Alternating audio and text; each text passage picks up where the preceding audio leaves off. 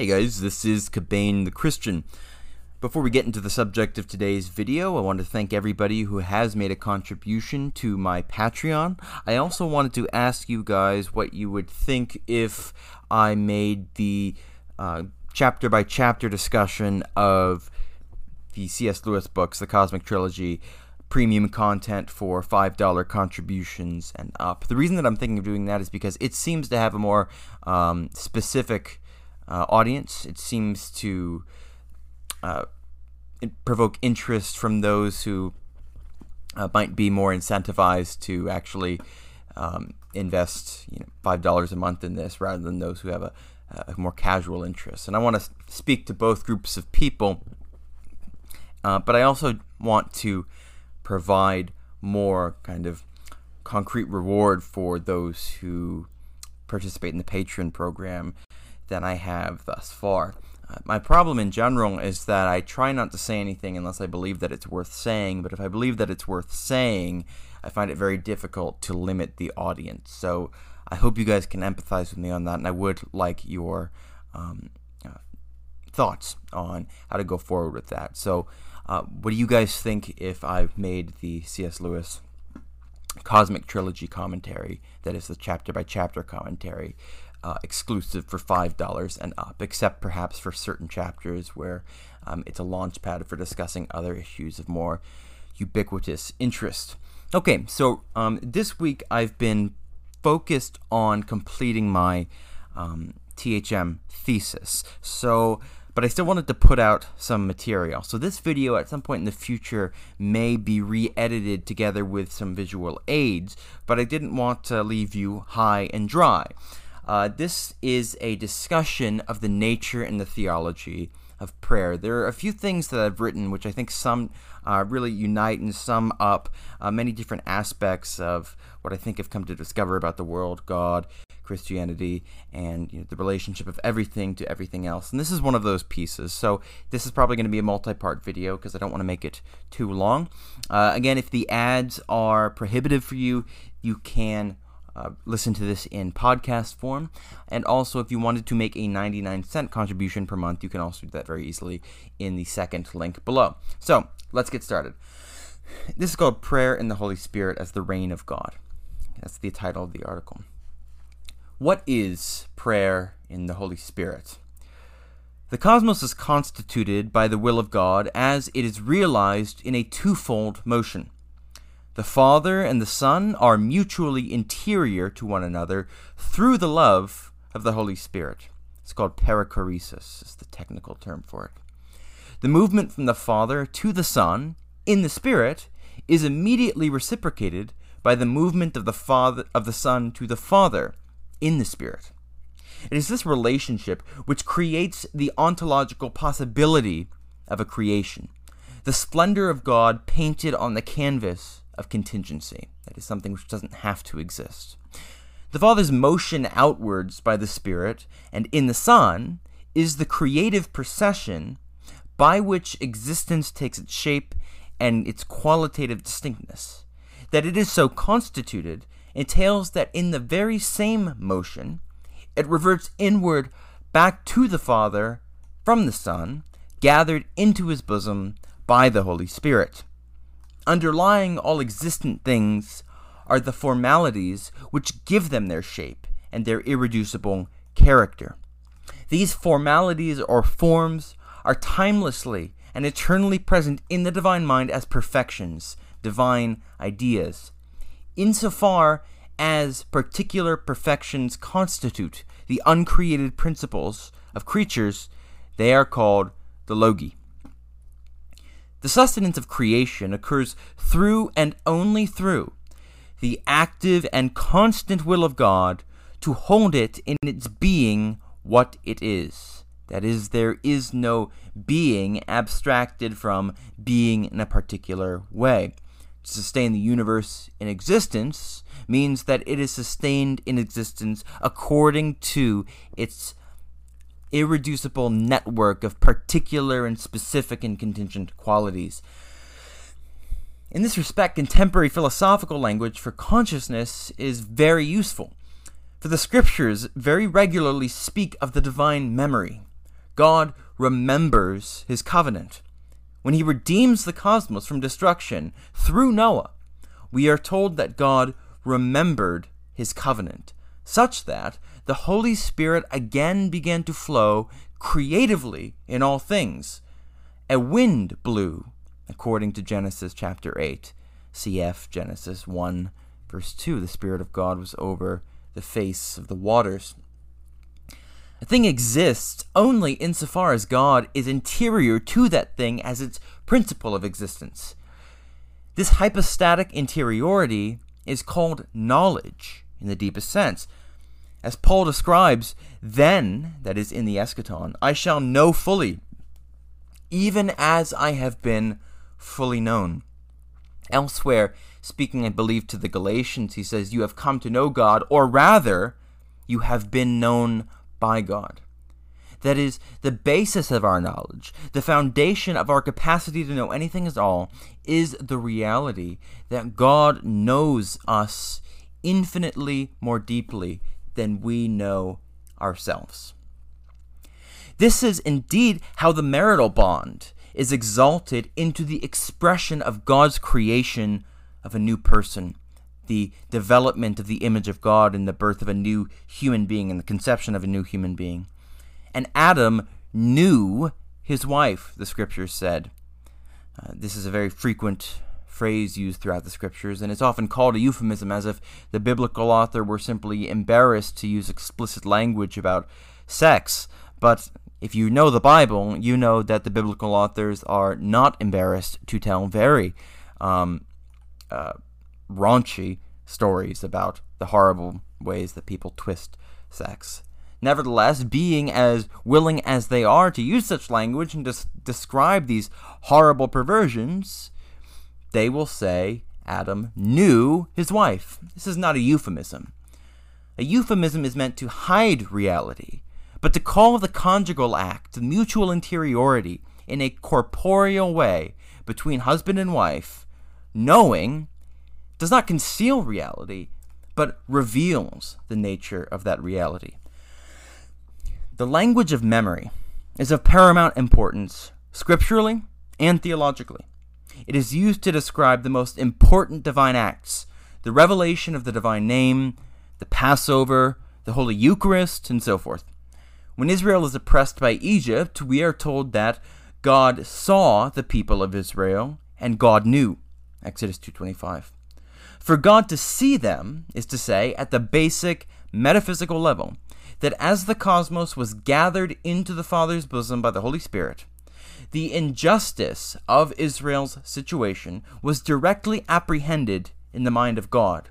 Since God constitutes the world after the pattern of his Logos, in which all things are rightly ordered in relation to each other, the injustice or unrighteousness of the act creates a disjunction between the archetype of a thing and its actual expression and creation.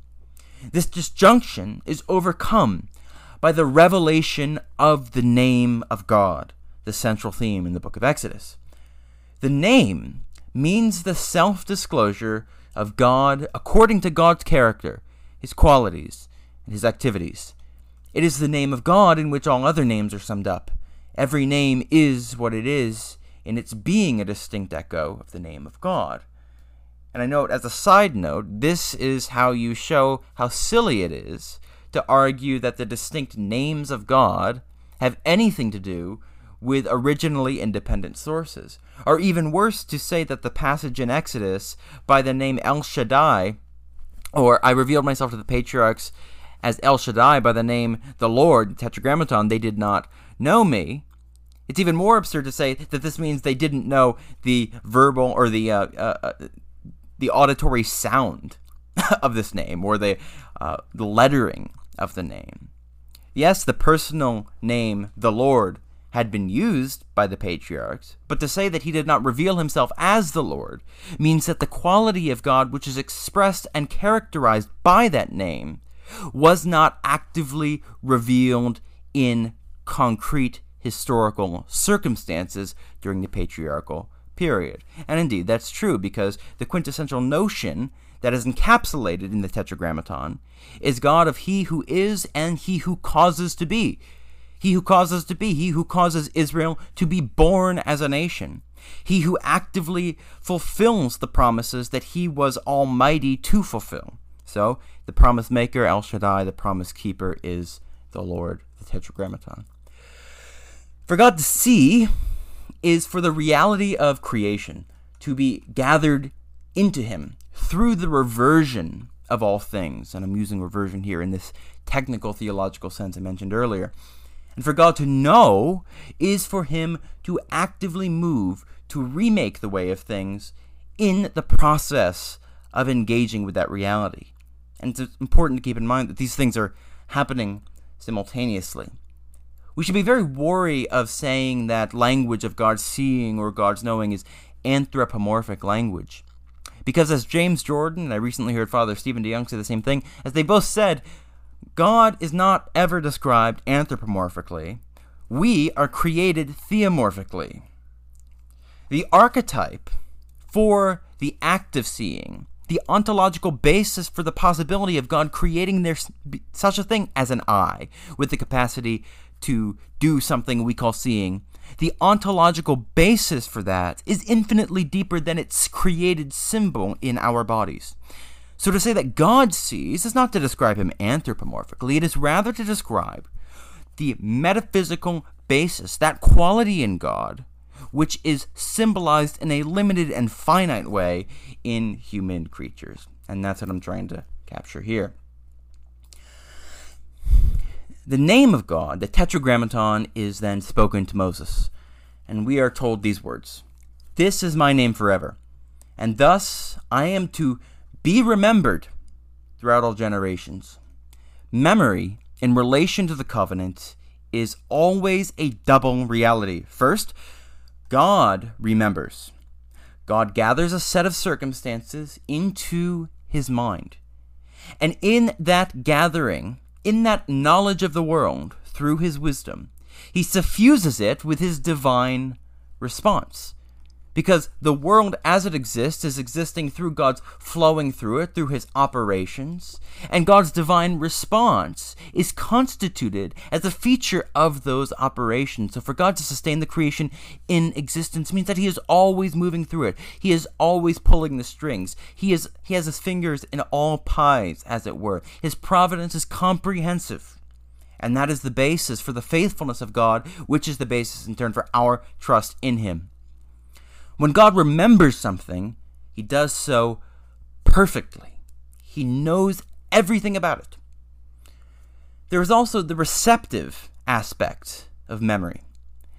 When God acts to remake the situation, the consequence of his memory, the consequence of his knowing something as it is, and his action upon that basis, when he acts to remake that situation, it is to imbue the consciousness of the people on whose behalf he has acted with the character of his act. The cosmos becomes wholly interior to the mind of God as it reverts into him.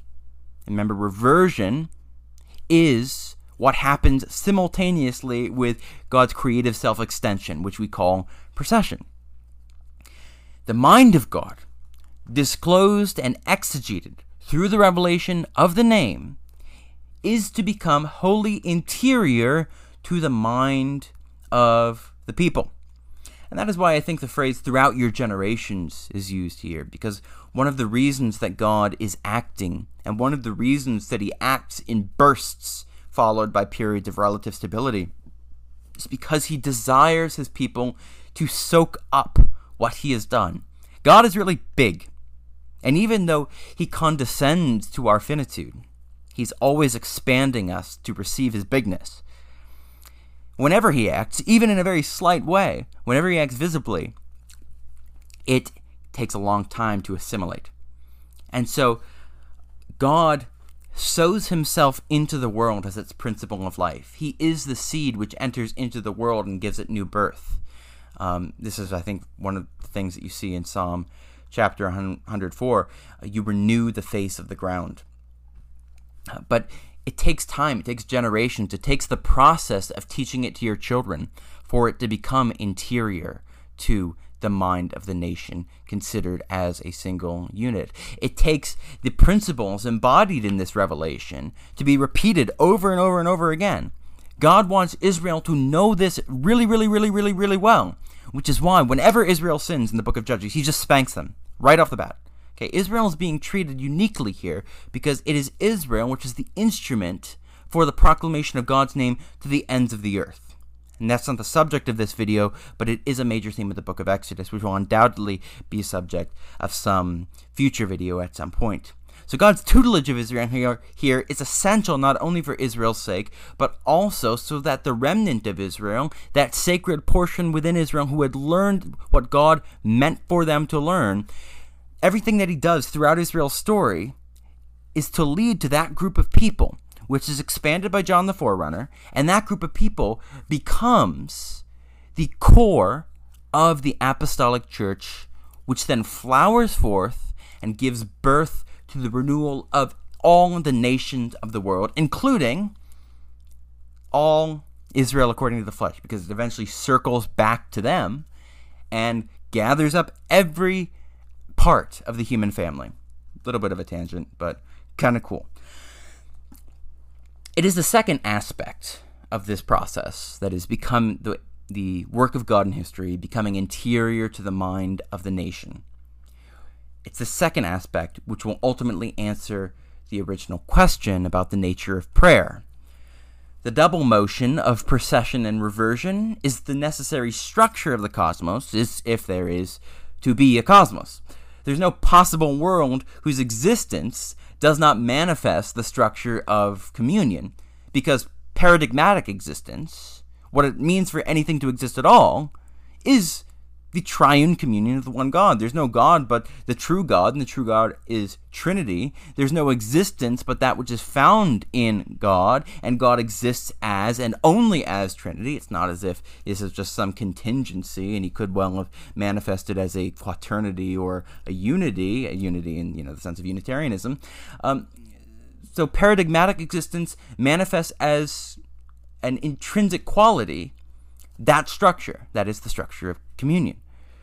What is contingent, what doesn't have to be the case, just given the qualities of reality, is the participation of man in this twofold motion. So God could have created a world where he creatively extends himself out uh, to facilitate a contingent uh, family of creatures, and in virtue of these creatures being constituted by God's self extension, as any creature would have to be, just given the nature of what it means for a thing to be a creature, given that reality, they are reverting back inwards to the bosom of God. God is knowing them into existence, and He is knowing them as He receives them back.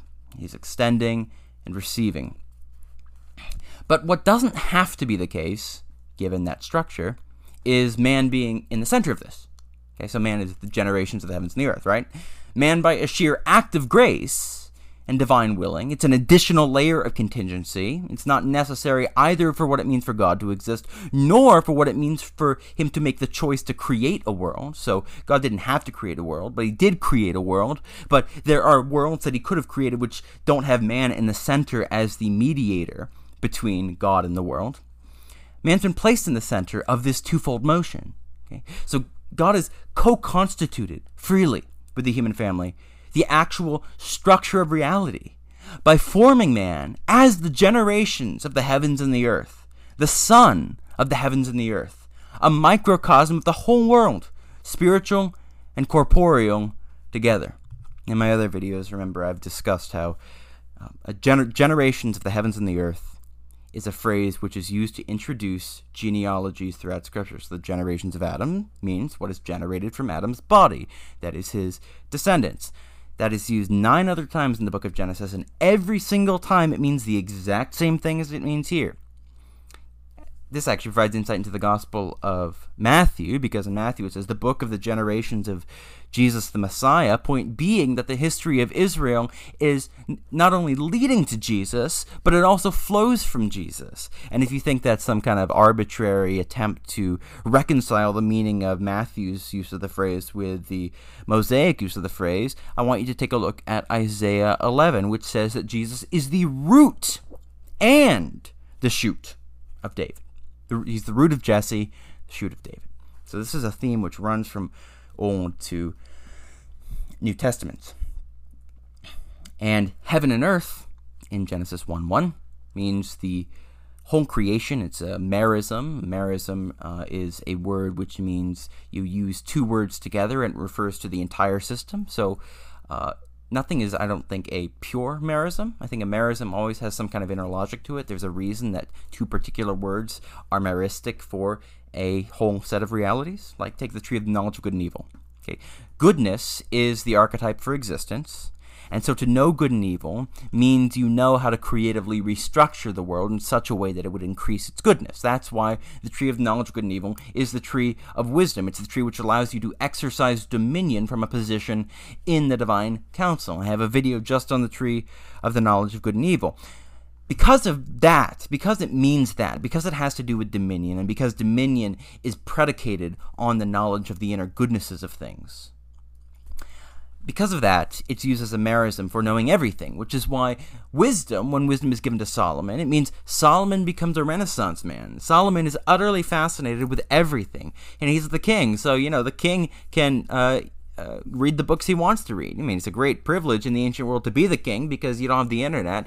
Solomon becomes interested in something, he's going to say, Hey, does anyone in this whole dang country know a book about this issue? He can call in a freaking ape from Africa. I mean, this dude is the king of Israel. Okay, he's in the Middle East. Imagine like he says, "Oh, I w- I'd love to see an ape sometime." But anyways, the only time that apes are mentioned in the scriptures. But Solomon studies the birds and the beasts and the various animals. He he takes a look at them. He says these are really cool. And not only does he say these are really cool, he says this shows just how cool God is because he will teach us lessons throughout the book of Proverbs about God and about how we should relate to God from the animals. Okay, that's a major theme here. Okay, how did Adam know that he was supposed to have a partner? Well, the animals came to Adam, and they came to him in pairs.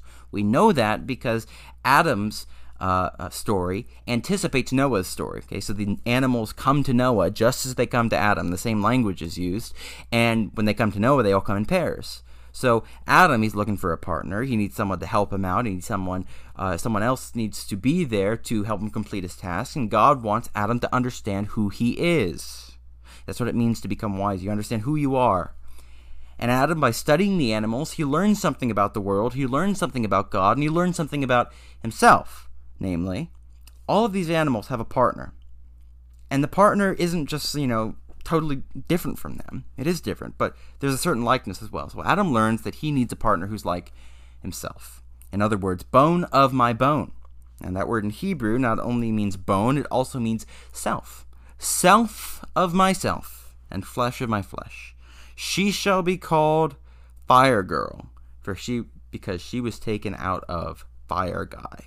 Uh, the word Ish and Isha is a pun on the word Esh, which is fire, as James Jordan points out, which is why next time in the book of Genesis that you're going to see this word for deep sleep. It's not a common word, but the next time you see it is Genesis chapter 15. What does Abraham do? He cuts the animals in two.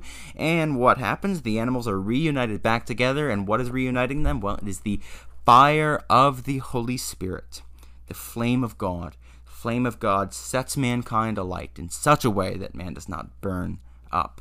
Note how this is then used in the story about the burning bush. What does Solomon say in the Song of Songs? He says that love is stronger than death. Interesting phrase to use.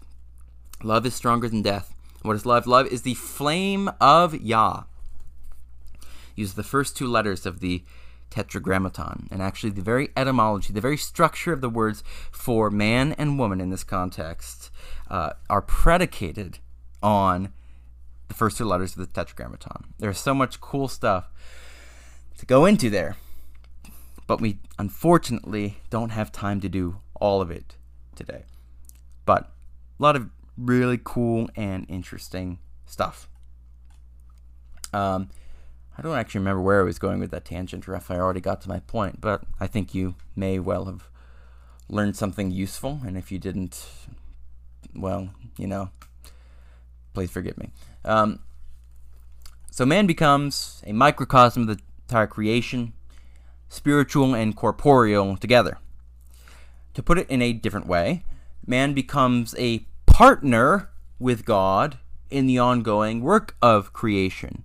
The actual ontological life of the cosmos flows through the human family, though not by metaphysical necessity. Okay, so I want to make clear what I'm actually claiming here because uh, it, it, might sound like I'm claiming, oh, well, man has the capacity to own land. He has the capacity to, you know, change the cosmos. He can take out a shovel and he can dig, and so, something will change. I am making that claim, but it's actually much stronger than that. I'm saying that the cosmos exists within man in such a way that with man having been created, God has wired man and the world together in such a way that their fates are tied so closely that if man were just to disappear, the nature of what man is and the nature of what the world is would entail that that with absolute ontological necessity means the world would disappear with him. Now the reason that we know that's never going to happen is cuz the devil tried to sink the ship and God tied himself to the mast in the incarnation. And the problem with God is that he's actually bigger than the ocean that the devil was trying to sink the ship into. So God is quite literally unsinkable. So it's a it's really a, a quite a substantial conundrum for the enemy to try to sink the ship in an ocean which is infinitely smaller than someone who's actually on the ship, but he's been working very hard and uh, has not done a good job, as you can see by the widespread knowledge of the God of Abraham, Isaac, and Jacob around the world. So, uh, this will be a multi-part series. Uh, I'm. Uh, it's a you know it's a pre-read article that I've written, but you know I'm throwing in additional comments as the video goes on and as I lose self-discipline to throw out all the stuff that is popping up in my head and as I'm getting distracted. So I hope you enjoyed it, both that which was pre written and that which is thrown off the top of my head. I think that there were a relative few amounts of uhs, which really irks me, even in those parts of the video which were not scripted. So I'm very proud of myself for that fact. In any case, thank you very much for watching or listening. If you haven't made a contribution to Patreon yet, please do consider doing so. As I mentioned, the Cosmic Trilogy chapter by chapter discussion may be a $5 and up thing from now on, though there is still one last part of the introduction to the Cosmic Trilogy that I am going to do. And uh, if you want to contribute 99 cents per month, there is an easy way to do that in the second link below. So thank you very much for listening, and I will see you, by God's will, tomorrow.